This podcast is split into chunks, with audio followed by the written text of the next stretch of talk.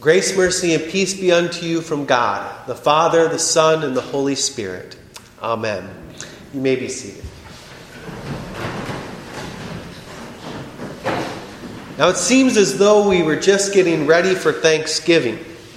We were getting meals ready, making plans to see family, and looking forward to the long weekend. But here we are. It's Sunday morning, the Thanksgiving meal is eaten and perhaps all the leftovers. And we're beginning to see an end uh, to that season of the, of the holiday. And the work week, it is less than 24 hours away. More than that, the big Christmas push is in full tilt. In fact, Black Friday is over. Christmas trees and decorations are all over the stores. Christmas is coming, and it's coming fast. During the season of Advent, which begins today, we look forward to Christmas. During Advent, we celebrate Jesus' threefold coming to us. He comes to us in the first Christmas morning when he was born of the Virgin Mary. And that, that reading that we, or that song that we just excluded, the Gloria in Excelsis, one of the reasons that we take that out for the Christmas season or for the Advent season is because it culminates, Advent culminates in Christmas. And the Gloria in Excelsis, it is the song that the angels sung when Jesus arrived. So on uh, Christmas Day, we can once again sing that song, and um, we sing with the angels. Glory to God in the highest, and peace to his people on earth. And our Lord, He comes to us even now in His Word and His sacrament after His death and resurrection. And He will come again on that final day.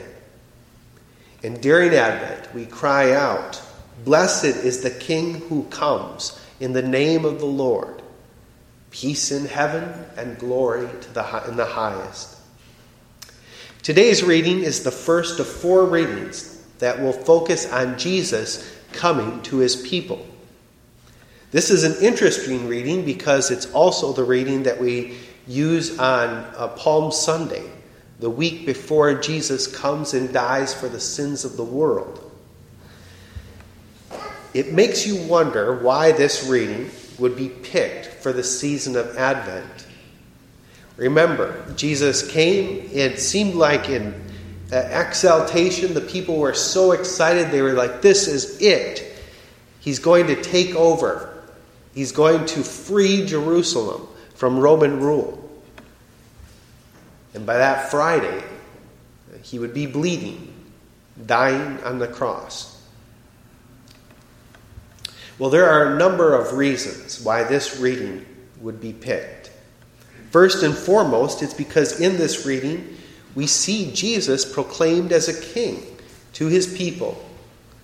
Not just any king, for he is the king that comes in the name of the Lord. His very name means Yahweh saves. He is coming to usher in not just any kingdom, he is bringing with him the kingdom of God and his righteousness. And look how he comes to his people. He does not come that they would see anything great in him. He comes just as he said the Son of Man has not come to be served, but to serve and to give his life as a ransom for many. At this coming of Jesus, he is coming not in judgment, but in peace. This is why this reading is a perfect lead in to Christmas. For as Jesus' first coming, he came to bring peace to the world by taking on our flesh. He would become Emmanuel, God with us. And this peace would be earned when this same God made flesh, upon taking on our sins.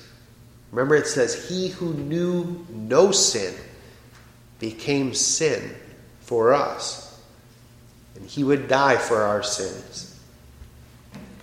Now, when Jesus comes on the last day, it will be for final deliverance of his people, and it will be for judgment on a world that has rejected his offer of peace.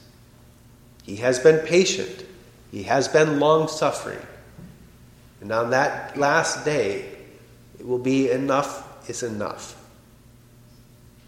To illustrate how the same person can illustrate both peace and judgment, I'd like to share a little story. Throughout my grade school and high school years, I can remember my parents.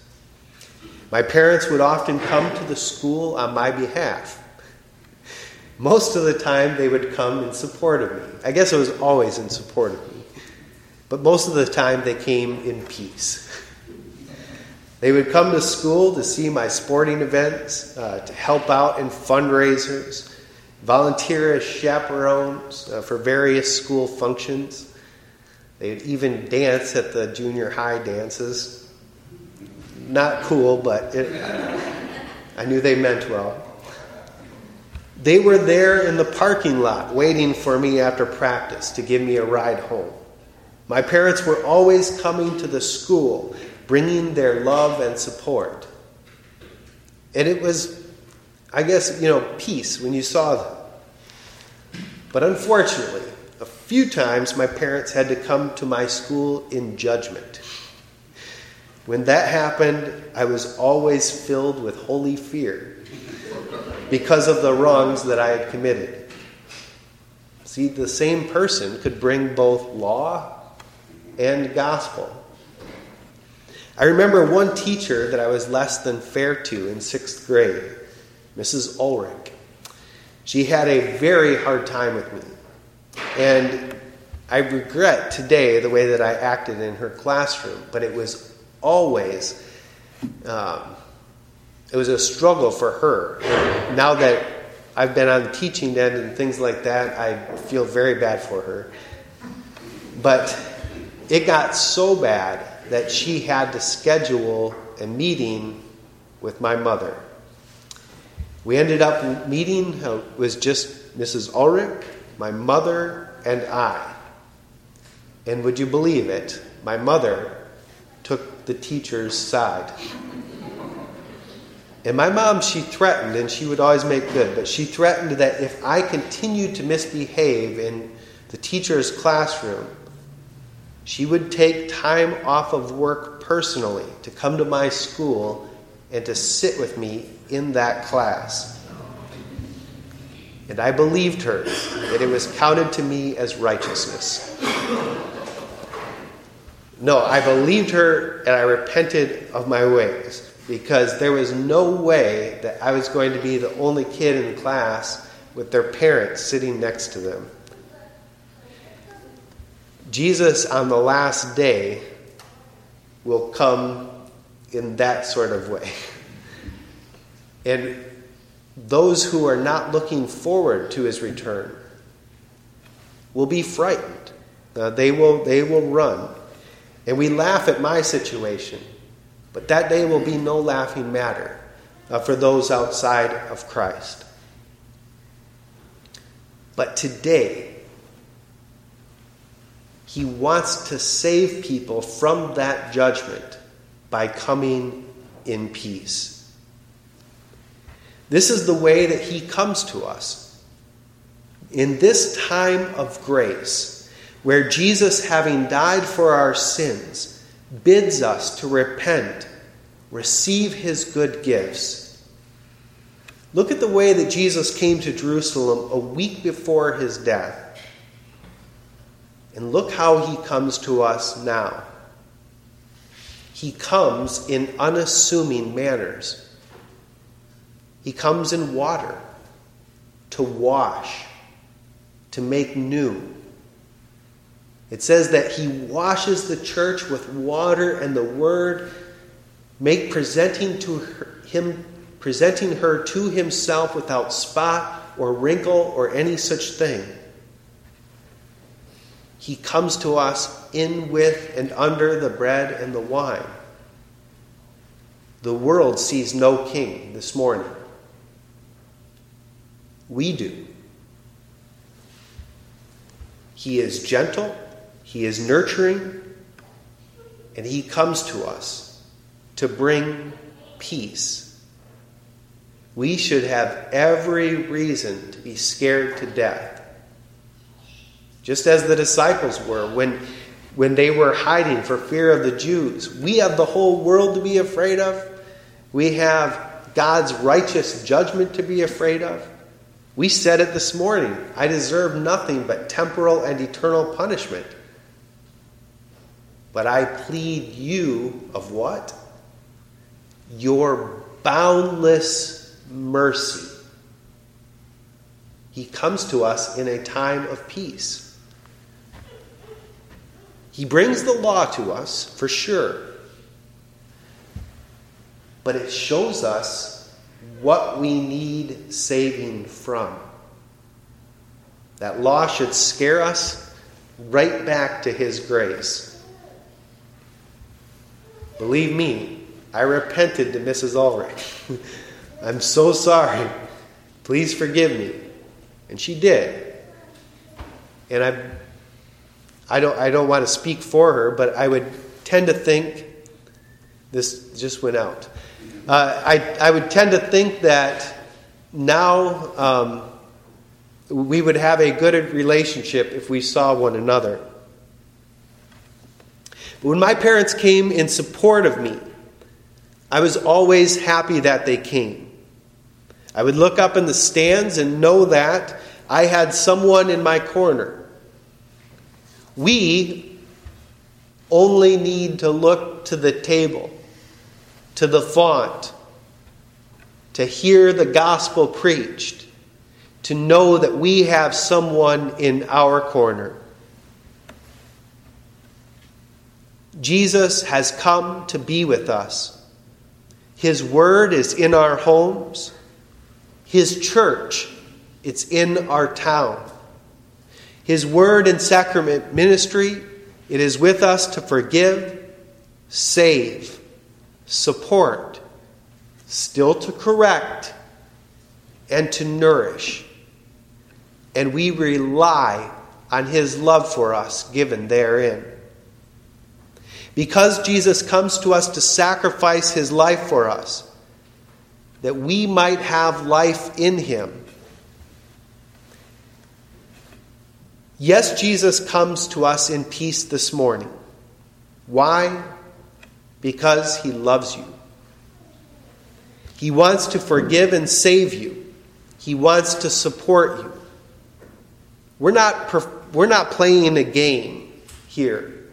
We're not doing a performance like I was at school. We are involved in something far greater than that. And I would have been just fine if my parents didn't come to the games. But without Jesus, we are not fine. Um, we're not fine. We need Him for the very life that we live. We need His forgiveness to take the next step.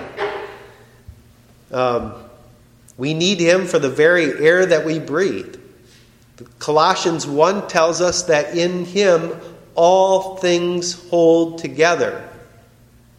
Take Jesus away, everything falls apart. We need him and the peace he brings.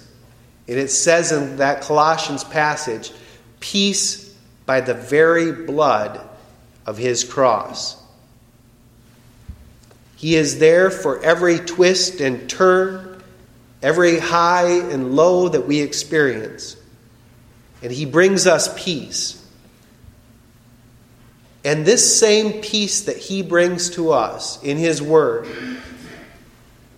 His people carry out into the world, into love of their neighbor.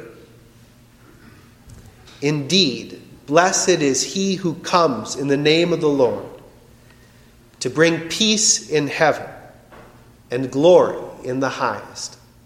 Amen. And now the peace that surpasses all understanding. Guard your hearts and minds in Christ Jesus until he returns for you. Amen.